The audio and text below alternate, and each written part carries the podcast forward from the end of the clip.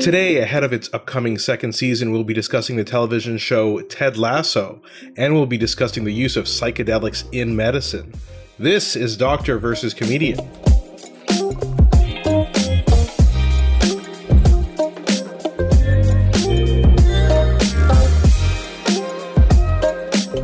I'm Dr. Asif Doja, and this is the Doctor of Laughs. Not a real doctor. Ali Hassan. Every episode, I pick a topic for Ali from comedy and entertainment and question him about it.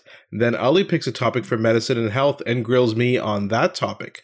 Today, in anticipation of the upcoming second season, we'll be discussing our thoughts on Ted Lasso, and we'll be discussing the use of psychedelics in medicine. But before we get started, Ali, I want to ask you something. I'm here. You're here. Let's, Let's do, do, it, so man. I don't know if you saw last week the Emmy nominations came out for television. And so I just, you know, I was curious what you thought, anything you liked, any big omissions that uh, you were worried about didn't get nominated. You know, on brand for this show, I was a little bit worried that Ted Lasso might not be nominated. I have nothing to worry about.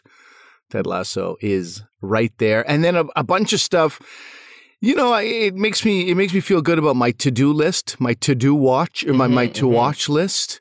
With uh, you know, uh, The Handmaid's Tale. I mean, I don't know if I'll ever get to it, to be quite honest. But WandaVision mm-hmm. is on my mm-hmm. you know to watch. I was very surprised about The Mandalorian. I loved it. I didn't. You know, it seems a little more um niche. You know, it seems like it's really for a smaller subset of uh, of, of, nerds and, and Star Wars. Yeah, Star Wars is pretty small, kind of small potatoes. Nobody's really heard of it. It's no, I know what you mean though. no, but it's I know what you mean. Like the Mandalorian is still a smaller subset. I, I didn't know it got that much. Yeah, love. yeah. I don't know. Have you seen the boys? I have not seen the boys on my list. Also on outstanding right. drama Emmy nominated. And that's list, similar. Yeah. So there's a couple things on these lists that are very kind of genre specific. So The Mandalorian sci-fi, Lovecraft Country, which very interestingly, I watched the whole season and it was canceled by HBO and it has like something like 18 nominations and it's not coming back. and it's it's a good very mm. good acting in this show. You're going to see all those actors have their careers boosted because it's amazing. A lot of them are nominated as well, but it's very interesting. It's more of a horror show. And mm-hmm. The Boys, which is a superhero show, and it kind of skews the superhero genre. So yeah, I, I, was happy with that. The Boys is great. Definitely should see it. And even the comedies like uh, Cobra Kai, uh, Hacks was nominated, which very surprised to see. Hacks, I'm amazing, so happy to yeah. see there. Uh, and so, yeah. Tell me about Emily in Paris, man. Very surprised to see the most brainless watching. The I, I, I just I mean, I don't understand that show. Is it a show that's making fun of itself? Is there something meta going on, or is it just like this is our show? And I, I mean, because for me, Ted Lasso, which we're about to talk about, was Emily in Paris times 10 in every way acting, performing, mm-hmm. storytelling, you know, but same fish out of water, literally crossing the same pond in a whole, you know, different world on the other side. But just so, I mean, Emily in Paris we watched it, we enjoyed it, but it was pretty basic, and we knew that when yeah, we were watching. There's, I mean, there's tons of think pieces about why Emily in Paris is nominated, whereas lots of things weren't nominated. There's this mini series from Britain, Small Axe, which is supposed to be one of the most amazing. I haven't seen it, it's supposed to be uh, absolutely amazing. Everyone's like, that wasn't nominated, but Emily in Paris was. And is that AXE, Axe Body Spray, or Act One, no, Act Two? AXE. And so, okay, yeah, it's, it's, supposed to be very good. It's, it stars John Boyega from Star Wars, and it's supposed to be an excellent miniseries. Mm-hmm. So again, there are some snubs. I also like the uh, actor who plays uh, Homelander in um, the boys he was snubbed for best supporting actor so there were a few kind of kind of surprises but there are stuff that's really good wandavision as you said uh, and of course uh, Mare of Easttown love that show of course we got kate winslet we got double nominations mm-hmm. for jean smart she was nominated for Mare of Easttown and for Hacks. So overall, yeah, I'm pretty happy with all this. Yeah. Good, good for you. And uh, you know, people who listen to this show would know that you're not happy that often. So this is good for you. This works out well. Congratulations to you and your family. And, uh, sounds like a good. Uh, well, as a segue, interestingly, Ted Lasso Yes. got four of the actors are nominated for Best Supporting Actor, and two are nominated for Best Supporting Actress. So that show is cleaning up in the acting categories. Of course, Jason Sudeikis as Best Actor. I think he's probably going to win. And but I don't know what they're going Hmm. to do because it's it's it's so many of their supporting actors. Are they going to split the vote, or will one person get it? Uh, so anyway, looking forward to seeing what happens.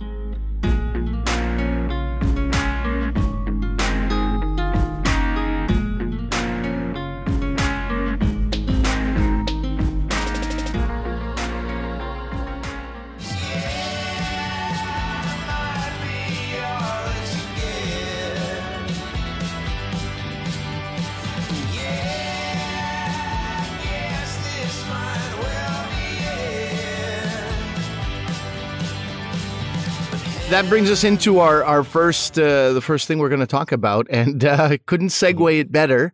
And it's also you know justification. We feel like we're talking about the right show at the right time.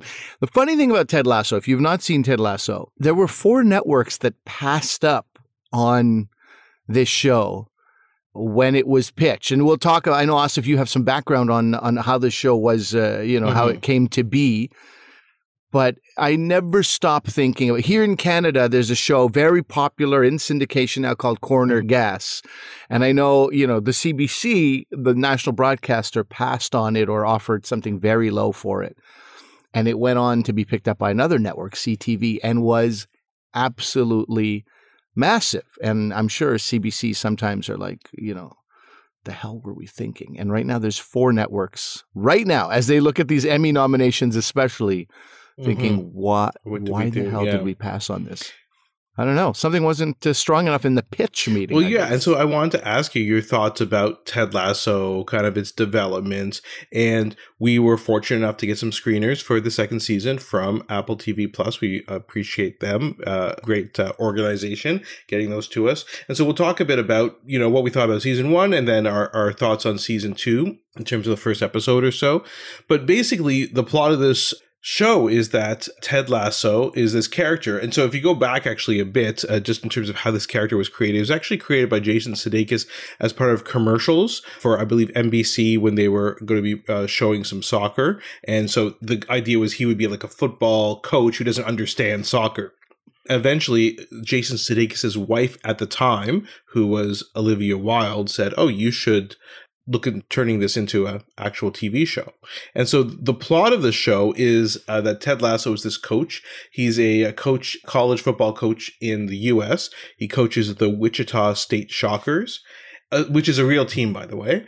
And by the way, if you Okay. ever want to go down a very weird rabbit hole uh, and somewhat inappropriate, look up the hand gesture for the Wichita State Shockers that all the fans do in the stands. oh man, And I think we'll just probably leave it at that. Anyway, so he uh, goes to the to the UK and gets recruited there to coach a football team, and it's a bit strange because he doesn't understand football as, as in what the rest of the world calls football, which is soccer, right? And it wasn't a mistake. They Mhm. purposely recruited him, and you find out through the course of the first season what happens. And again, like guys, the season's been out for a year. If you haven't seen it, we're going to have to kind of put up with some spoilers. Sorry, but ba- basically, it turns out he was he went because he was having some troubles with his marriage, and uh, he was recruited there because the current owner of the team is actually the ex-wife of the old owner, and the old owner loved the team so much, and her plan was to sabotage it by hiring an incompetent coach. right? Through spite and pettiness and revenge, she wanted to sink the one thing her ex-husband loved. We meet the ex-husband. He deserves nothing. Yeah, he deserves to have his uh, his team uh, uh, sink. Uh, his his his one his original love sink. So this show is very interesting, man. I laughed. I had tears in my eyes at certain times. I laughed with tears in my eyes. The show is everything I've ever wanted in a show. On on the face of it, it's like this is a crazy premise for a show. This is so ridiculous. And they maybe maybe that's the whole thing. You know, you set up with something that people's expectations start so low and then they really do a phenomenal job at at, at capturing the I don't know the the beauty of of human beings and and maybe also timing. You know, we're in a pandemic, mm-hmm. and Jason Sudeikis' character Ted Lasso is an eternal mm-hmm. optimist, and maybe we need to see that. We need to see the challenges up against that, which he has, you know, of which he has plenty. Interesting thing is that Bill Lawrence, and if you know sitcoms and television, Bill Lawrence yeah, created Scrubs a number of years ago. Bill Lawrence reached out to Jason Sudeikis, said, I have a project with you in mind. And Jason Sudeikis goes, No, I don't want to do that, but I want to do this thing, this idea, which was, uh, which turned out to be Ted Lasso. And uh, Bill Lawrence is quoted as saying, Okay, my ego was hurt for a second, and then I, do- I dove in, you know, and then eventually only the Apple executives bit. And I'm sure they themselves were like, oh, Apple at the time, not a huge you know, not hugely, you know, not one of the main networks or platforms and it's just exceeded everybody's expectations. Yeah, and and it's funny because as you said, Apple TV is a fledgling network. Uh, a lot of you actually, if you've bought an Apple device in the past year, you probably have free a free subscription to Apple TV Plus. So so check sure it out. Do. And they spend lots sure of money. Do. They have Jennifer Aniston and Steve Carell on the morning show with I think Reese Witherspoon is on that. They have Jason Momoa with See. So they they have a lot of these high profile shows, and this one kind of snuck in under the radar and is by far the biggest hit. We just talked about the Emmy Awards, is kind of sweeping the Emmy Awards. It won the Golden Globe for Jason Sudeikis as Best Actor. So, you know, it, it really is the flagship of Apple TV. And it's interesting, some of the other kind of recruits. So uh, Jason Sudeikis approached Hannah Waddingham uh, to play the owner uh, of the uh, AFC Richmond uh, football team, Rebecca Welton, who we said is the ex-wife of, of the old owner, and uh, she's primarily a theater actress, and she has an amazing voice, as you see in the first season. She uh, sings "Let It Go" at a karaoke bar, and but she had to be convinced to do the role, and uh, she's excellent. She's hilarious and uh, a great actress. And then it's funny. There's there's an interesting uh, story about when she had to sing "Let It Go" at this karaoke because it's it's a very poignant scene because everybody's celebrating. She's singing Let It Go. The, the team is all having fun at the karaoke bar. But at the same time, basically, Ted Lasso has a nervous breakdown. You know, he leaves the karaoke bar and has a nervous breakdown kind of with, you know, while the song is playing because his marriage is falling apart. And even though he's able to hold things together otherwise, his marriage is just is falling apart. The story is that uh, Jason pick this song, Let It Go. And then Hannah Waddingham was like, this song is very difficult to sing. Like, I, I, think we should pick another one. And he's like, okay, well, I think this is the perfect song. So if you could find a better song that suits you and this scene, uh, we'll do it. And and your your character's yes, journey yes, yes. at the time yeah. in the season and based on you know the actual letting go that was required uh, not just for her yeah. but for him as well and of course she yeah. couldn't find any another song. So uh, she uh, so she said, "No, you were absolutely right." For yeah. better or for worse, you're going to have to hear that song in a karaoke version when you watch the show. But the show gives you it creates such goodwill in the first half of that first season that even diehard haters of that song, such as myself, were like, mm-hmm. "This is fine. So I agree with you. So the positivity is, is, I think, the key of this character. And I, you know, we're just so used to like we've talked about this before, like anti-heroes on TV, negative uh, people, you know, Breaking Bad, kind of sarcastic main characters, and then to have this guy who exudes positivity and just a different way of looking at the world. And I, I liken it to Schitt's Creek. Schitt's Creek became a phenomenon during the pandemic, and the same thing happened with Ted Lasso. We just we as our family, we just checked it out because my daughter likes soccer. We think Jason Sudeikis is funny. We like Scrubs. My wife and I love Scrubs. So we said, let's check out a couple episodes. And in fact, there's minimal soccer playing in the actual uh, show. It, it, so, but but it's right. the whole idea of this fish out of water and and and having a positive positive attitude. Some great quotes, and a lot of these these are quotes that uh, Jason Sudeikis or Ted Lasso do. So one of them is there's a classic scene in the first first season where Ted basically plays darts with the ex owner. And he doesn't quite scam him, but it's more like the ex owner of the team just assumed that Ted would suck at, at darts. And Ted is actually a very mm-hmm. good at darts. And then he said, uh, he Ted Lasso quotes Walt Whitman where he says, you know, be curious, not judgmental. And if you were more curious and not judgmental, you wouldn't have kind of fallen into this trap and, and, and lost at darts. You know, in the pilot episode, someone asked Ted Lasso if he believes in ghosts, and he says he does. But more importantly, I think they need to believe in themselves. That's a great pilot line, episode yes. line because you really like th- th- this is the beauty of like writing and television. It, you know, it's no different from a, a stand-up comedian and their opening joke. That opening joke mm-hmm. needs to mm-hmm. serve a lot of purposes. It needs to establish your voice, your tone, what kind of comic you are, and just introduce you to the audience. And I think that line really does something great in that regard, where you're like, oh, he's got this quirky sense of humor. He's got this, you know, um, almost contagious often contagious enthusiasm and optimism. And he also, you know, belief, belief, belief in mm-hmm. self, belief in your self worth, and and uh, yeah, it's uh, it's it's so on brand. You don't even mm-hmm. realize it, right? but time. in hindsight, it's a perfect and, line, right? And so it's interesting that he has this positivity, and I think Jason Sudeikis tries to exude this positivity too. If you read, there's a really good profile in GQ uh, that came out last week about Jason Sudeikis, and you know he Jason tries to downplay like his parallels to Ted Lasso but his friends will say no you actually are like this and you have to take more credit for being a positive influence in our lives and a positive person but of course mm-hmm. there's a bit of life imitating art right as you may have heard ali in terms of jason Sudeikis' personal life and ted lasso's personal life Oh, you're going to give people the juice, huh? You're going to give them that we extra lady, gossip. We need lady gossip, gossip yeah. here. We'll have her on the show to help yeah. us with this. But um, yeah, so and, and, and, to be fair, this happened afterwards, right? So he filmed the first season. It was released, uh, and it came out last summer, summer of 2020, and it was filmed in like 2019. But then in the fall of 2020, Olivia Wilde, his partner, uh, you know, basically said, you know, we should split up. And it was found out, you know, as time goes on that it was, um, she's actually dating Harry Styles, who she cast in, in one of her movies, because Olivia Wilde is quite a, a prolific director now. I don't know if you've seen some of her movies. She's great. Harry Styles whose concert in Toronto has been canceled. My daughter, um, you know, much to her own dismay, had to uh, had to. Oh, she to she told you that recently. while her head was buried in a pillow in her bed, tears. Kind of, yeah. She's been waiting oh, two years for this concert. Harry this Styles, is, is and I bet one. he's yeah. just off with Olivia Wilde somewhere.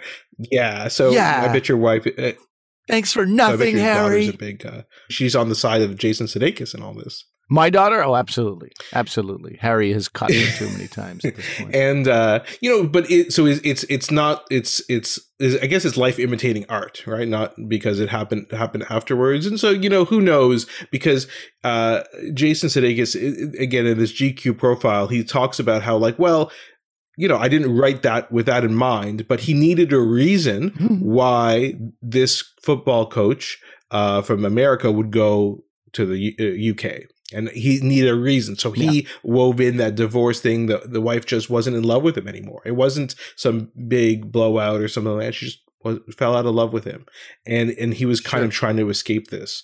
And so uh, I don't know. It's interesting. Read the article and see what you guys think. I think Jason wonders if if if if some of some of this subconsciously he he kind of had some inklings beforehand about what was going on he also, you know, while you dish gossip, I'll dish, you know, some, uh, some, some, some, uh, I'll dish the wisdom that he has uh, espoused on um, divorce and splitting up. He was like, you know, because he's famously said, "I don't know why mm-hmm. Olivia mm-hmm. Wilde left me," which sounds kind of sad, but also, you know, he he was saying that every few months, you know, somebody goes, "So what? What happened? What what what, what went wrong?" And he goes, "Every every few months, the more months I have away from the breakup." I, I find myself having sort of more mm-hmm. answers for that question.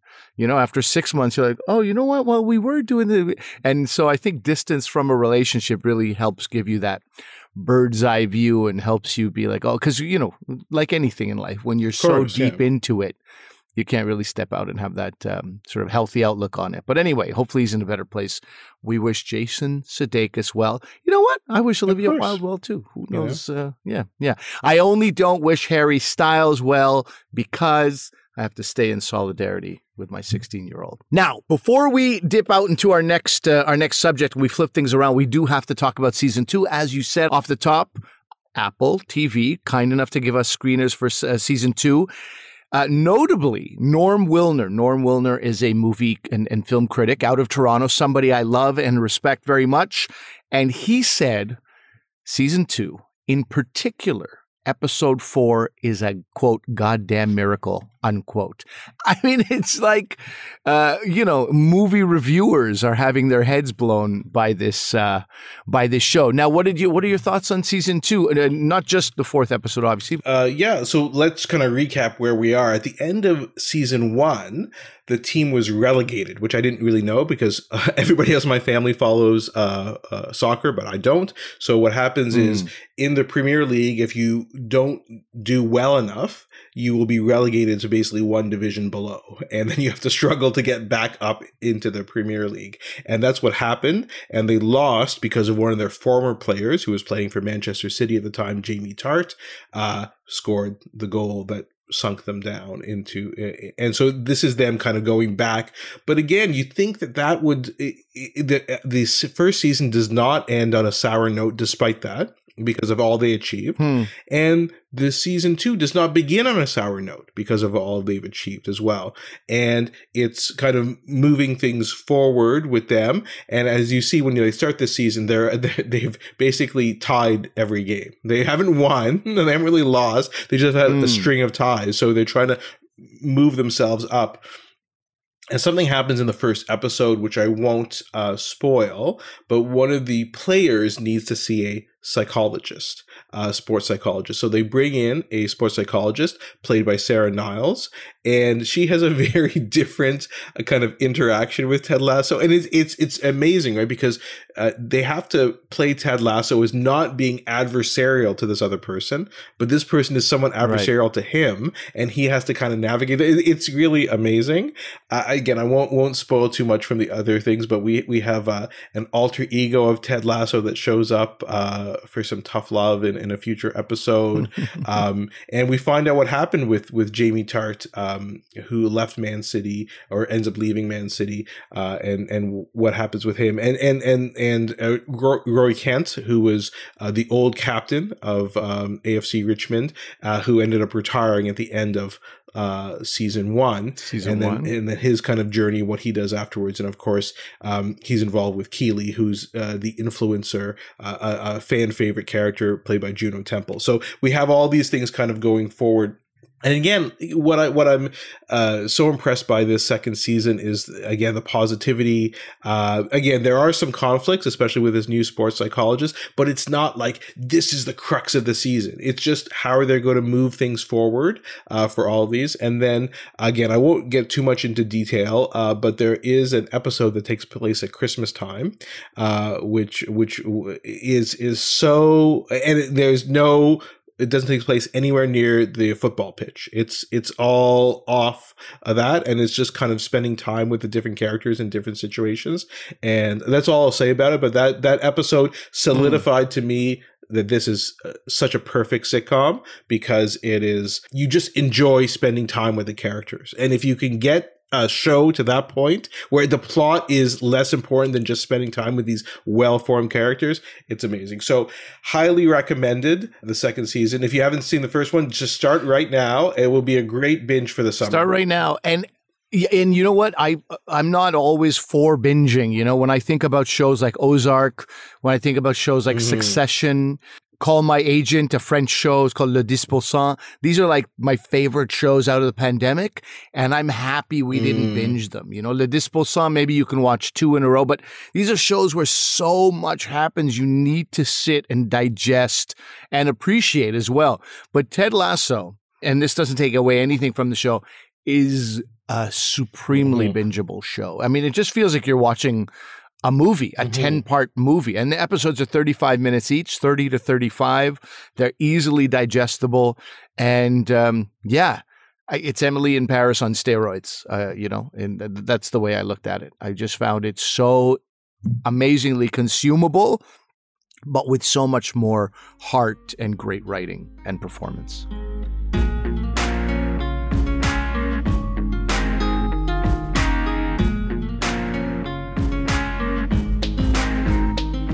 All right, so now we jump from Ted Lasso to this, you know, new arena of psychedelics in medicine, but there is a connection, and the connection is that Brendan Hunt, who plays Coach mm-hmm. Beard, and Jason Sudeikis took mushrooms one day. They had a day off in Amsterdam many years ago and Hunt had recently become a devotee of you know European soccer or football, and uh, he he was saying that you know they were in Europe and you this was like pre-streaming, so you couldn't just watch the Bulls or the Bears. He mentions that because they they're both you know Chicago fans, uh, so you had to watch soccer. And so soccer filled this void for him while he was in Europe. And he started preaching about this. And he says somewhere on that, that mushroom trip, on that journey, uh, it, it allowed him to word vomit all these ideas about soccer. And his opinion is without that mushroom trip, there would be no Ted Lasso.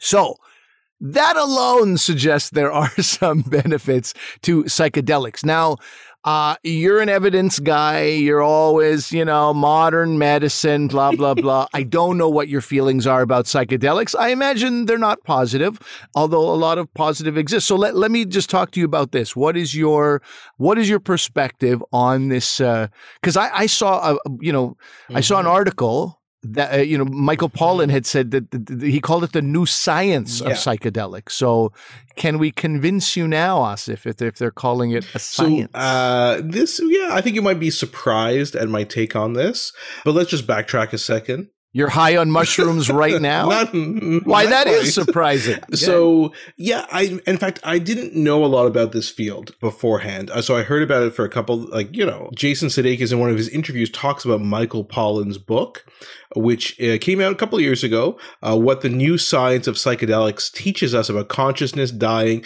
addiction, depression, and transcendence. That's his long title. But uh, a lot of press a couple years ago and so um, I had kind of read some interviews. And then I had a colleague of mine who is um, kind of an expert in, he's an expert in medical cannabis. Uh, and he's like, uh, Asif, he's like, get ready because cannabis is nothing compared to what you're going to see with psychedelics. And this is a guy who's not just hype, he's, he's goes by scientific evidence. He's like, get ready for this. Okay, and when you say colleague of yours, you're talking about a, a medical professional, not somebody. Yeah, yeah, yeah, oh no, so, kidding. Uh, I said, oh, wow. oh wow, that's interesting. So he kind of pointed me to some resources and, and Wait a second. Wait a second. So it, this is with kids as ah. well. He's a so psychedelics will be working their way into point. the kid. Not yet. Well? So this is why I'm saying everybody slow down. No. Okay. I think his okay. point was okay. he's not going to start prescribing this to everybody, every child he sees to like a one year old. But his he's like the evidence mm. and where this could possibly go, knowing how neurotransmitters work and knowing the potential and what the evidence has been showing to date. He's very I- enthusiastic about it, and I think he was implying maybe even more so than cannabis. Okay, great. So, and by the way, if anybody's thinking we're going to talk about microdosing here, I have a lot of questions about microdosing. I've seen it used in a lot of people, you know, by, by a lot of people, particularly in uh, creative fields. That's going to be a separate yeah, episode. So that would be so for another time. We're, we're, not talking, talking about, about microdosing.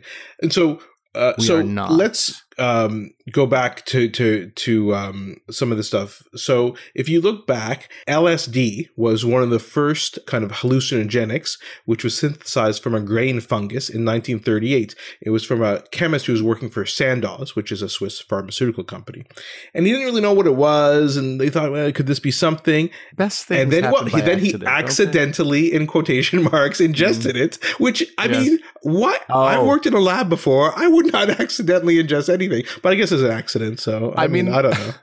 I guess just the fact that it's called grain fungus should have you, uh, you know, walking in the opposite direction right. of it. But anyway, this guy, I guess that's why he was in the pharmaceutical world, like to treat himself like a lab as well. The human body is a lab after all. So good for him. So Sandoz took some yeah, LSD. He had a very interesting, um, you know, day after he did that, and then he said there could be something on. Look, it was 1938, buddy. The world, the, you know, the the, the world yeah. was a weird place. The Great Depression had just ended. Yeah. I mean, it was like uh, let the guy party. Well, yeah, I guess it was. Yeah, it was almost World War uh, Two. But anyway, uh, maybe he was depressed about that. So right, so he ended up sending some samples to researchers, and people started looking at it. And then around that time, serotonin was discovered, and uh, LSD acts on the serotonergic system in the brain. And so now we're getting the idea of neurotransmitters. We're getting closer to antidepressants. So it was it was it was a, a very investigated drug at that time and it helped us to kind of focus on you know how the brain functions and this, this is in, the, 50s, 50s now, right? yeah. And even the, founder of yeah. Alcoholics Anonymous, Bill Wilson, thought maybe it could be used to treat alcoholism. There's a lot of promise in that. And then your good buddy, always your good buddy, Timothy Leary. Yes. Um, and oh, yeah. not Leary. Who's the comedian Leary? Uh, Denis Leary. Denis Leary. No relation. I believe. Uh, we'll look no it up. Relation. I don't think those are. Uh, um, and so, you know, Timothy Leary was, you know, a Harvard psychology professor, right, for a few years. And, but Timothy Leary, he was talking about LSD. This is the psychedelic 60s, talking about psilocybin, which is the, the ingredient in, in these magic mushrooms that you're talking about, and, and, and talking about like everybody should take it. And so then you got the embracing of LSD um, by the hippie generation, the counterculture. And then the backlash from the governments came, where they started to be outlawed, made it a, a, an illegal substance, and and then that's kind of where things were left for many years. In the by the 1970s, it's outlawed. The whole medical and scientific investigation of it kind of grinds to a halt, right? Uh, a lot of it is the propaganda from the government. And I remember back back to school specials. Remember these back to school specials? I watched one. I, I, I thought it was LSD, but now if I'm recalling, it was probably angel dust, which is PCP. But I remember I get home at 4:30. I turn on a TV with no remote control. You got to go up to the TV, press the button, turn that little knob. Yeah. I watched the after school special, and this girl took PCP and jumped out of a second story window of her high school. And I'm like, oh my god, this is horrible. These hallucinogenics because PCP acts as a hallucinogen, but it, it works a bit different differently than some of the other ones we're talking about. And I'm like, oh my god, uh, this is horrible stuff. You would never want to take this. Yeah, in your suburban Ottawa life, I mean, that must have been like, yeah, wow, exactly. what's going out on out there? What's so, happening? So I just think you know that's my little microcosm of that. But you know, as a whole, it's kind of scared people. I think in general, and so it was kind of put to the to the wayside and then at, over the past say 20 years or so there've been kind of renewed interest especially with regards to mental health and this is what michael pollan talks a lot about in his book Right. This yeah. is what I've. Uh, if anyone's interested, Michael Pollan had a great interview on uh, on mm-hmm. Fresh Air, talking about this, and then there's an article that he wrote in the New York Times and he's uh, interviewed in the New York Times and in uh, Time Magazine as well. And we'll we'll put links to those. We'll we'll try and find his fresh air um, interview as well. And uh, so basically, what he explains is that there is a kind of this network in our brain, network of connections called the default mode network. Okay. And that's kind of the default mode where things are kind of just going. Think of it as, as a super highway. Things are just kind of moving and moving and moving in there. But then you get stuck in these grooves right? And what happens mm. with taking LSD, this is obviously a simplified explanation, but it's what we kind of understand that this default mode network drops away. And then you could f- picture like then our consciousness goes down one level to this older, more primitive part of the brain, one that they say is analogous to a child's mind, where you know the feelings of individuality are fuzzier, but you have this openness, this you know, learning this wonder and mm. awe about things sure, like a child sure, would sure, do. And and that and that's where things oh, kind man. of open up. So the idea is the reason why we're thinking about using it for mental health disorders is because when you have a fear right? And anxiety and fear, mm. or you have OCD with an obsession. So you're stuck in this groove. How do you get out of this groove? I just think about uh, like you're in a yeah. groove and you have these huge walls on, on either side of you and you just got to go forward. There's no going around. You can't get over these walls. You just got to go forward. But if you can drop those walls down, then suddenly you can think about other pathways and other ways. You can go that's right, and other ways to get around once you're going on. So again, and over the years, there have been a few studies looking at depression, anxiety, OCD, and PTSD, but really it's in, been the past few years that there's been actual solid scientific evidence, I'd say in the past 10 years or so. So, one study uh, that was done in around 2006, they looked at psilocybin and using it a high dose in what's called a psychotherapeutic setting, and I'll get into that in a second. And they found uh, enduring positive mood changes in, in, in, in people. So that was kind of promising. And then um, another study that looked at what we call functional MRI, which looks at how the brain is working. Uh, they found that um, psilocybin produced these meaningful alterations in brain function, especially of the default mode network. And then they feel that that means that it's almost creating an antidepressant effect because you're getting out of these grooves that you're stuck in patients with depression. Mm-hmm. And in fact, there was a study that came out just this past year looking at patients with major depressive disorder and it was a randomized trial published in JAMA Psychiatry, a very good journal. And basically, they found that a randomized trial of psilocybin in assisted therapy was very efficacious in producing an antidepressant effect in people with depression.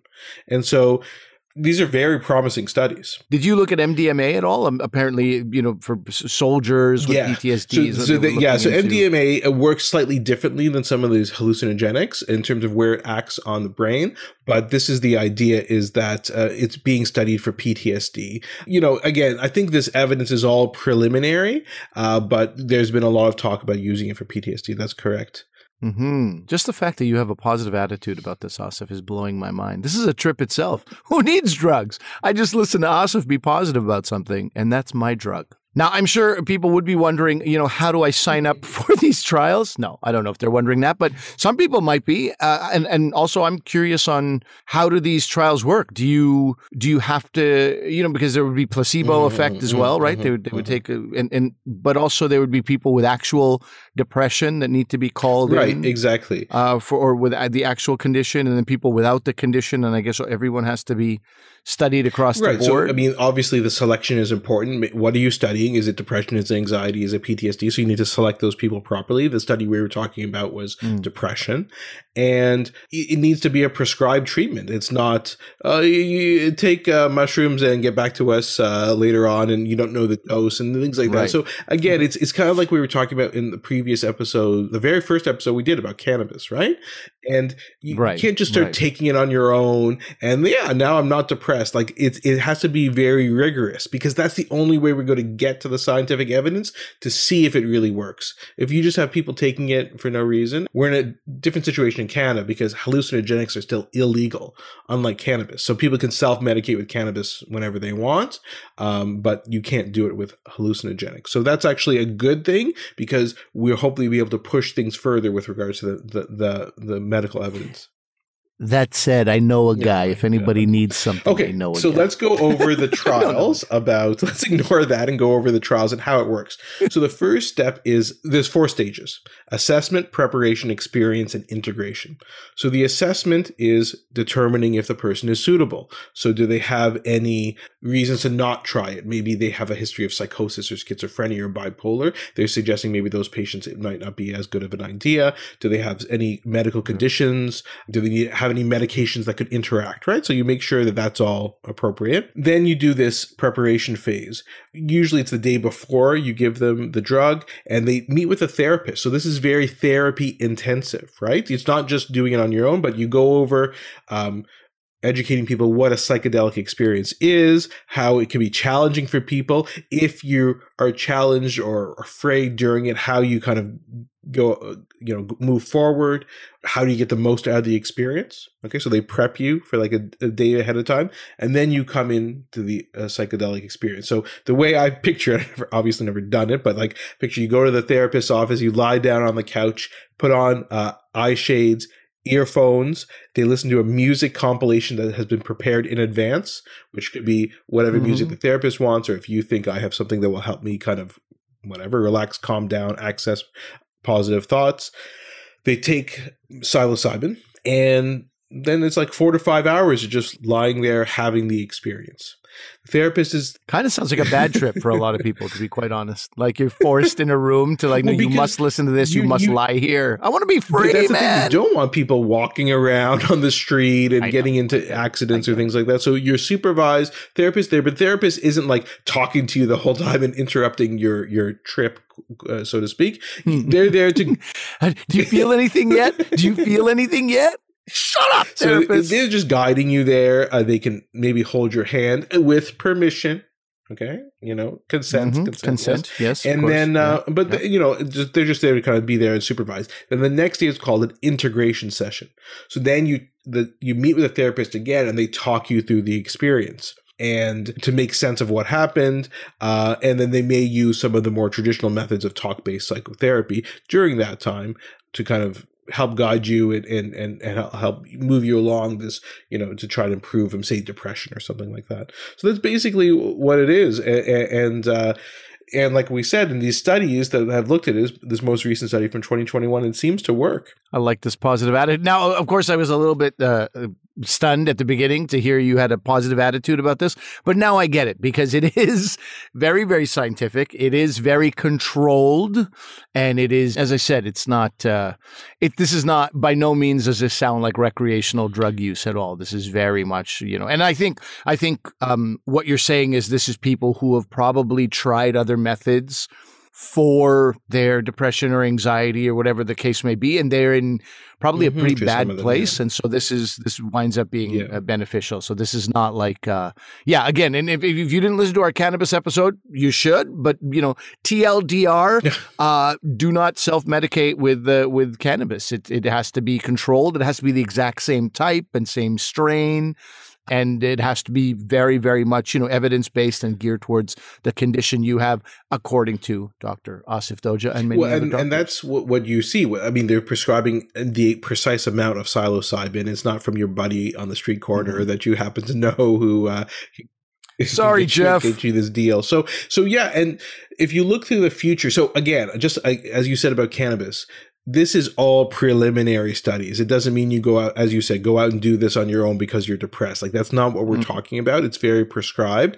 But I think physicians, and again, you're probably surprised I'm saying this, have to have an open mind about these things. And just because this has been vilified unbelievable, by What's the date? What's the time? I got to mark this down. But what we need to do right. for the future, for I think, and they, these are planned, is head to head studies. Head to head, this therapy with an antidepressant, a typical antidepressant, you know, oh, Prozac, yeah. Zoloft, uh, escitalopram, I think is the study. It's the old Pepsi versus Coke challenge That's, here, huh? Except so because much. you don't cooler. just well, you don't so want to just use a placebo, right? You want to see how it works head to head. So that, those studies will be coming, and we'll we'll see what it shows. Okay, so then uh, you know, based on what you just said, either pharma would be very much pushing against this because their anti whatever anxiety drugs are now going to be replaced potentially if there's more evidence that the psychedelics help people than than the um you know in a head to head comparison if they lose out that's a lot of money they lose out. Or big pharma is getting into psychedelics. Yeah, I, I imagine mean, there, there are certainly there are companies already existing for sure, and you can look them up that are yeah. ready for this. The not getting these from like your buddy uh, Jeff on the street corner, but pharmaceutical grade hallucinogenics. You know the exact amount, and then they're waiting for these studies to be done, and then they'll say, "Yeah, we actually have it right here. Here is the pharmaceutical." Mm. Uh, grade uh, psilocybin or LSD or whatever. Here you go and and we're ready to go. There's, I mean, sure. there are companies that are already there. You just have to wait. As soon as these uh, studies are finalized, and they may be actually even the ones supplying it for some of these studies, right? The, supplying the psilocybin. Sure, so, sure. so, and I, I, imagine big companies are ready to also buy those. Of course, smaller of course. That's that's. I mean, that's yeah, how these guys will make money. So, so it is what it is. Again, we've talked about uh, pharma, or we will on, on, subsequent episodes. You know, it's I think it's a necessary evil, but uh, pharma will get into yeah. this, and they, I'm sure they already have. You just haven't heard about it enough, but it will be coming up soon. Uh, so that's one thing is making these available, right? Once they're a drug. So that's that's the where the future is. The head-to-head studies making this more available to be prescribed. But the other problem is that was like a four day intensive thing we just talked about, three or four days, right? Of uh, the preparation, screening the right patients, and having the experience, and then kind of deconstructing it afterwards. That's very labor intensive right? And and time intensive. And if you're paying for that psychotherapist, that's a lot of time and a lot of money. So there, the other thing that has to come out uh, for the future is how can that be simplified, right? How can that so you can still get the yeah. experience, still get the benefits, but in a way that's not as labor, time, uh, resource intensive. So I think that's kind of for the future.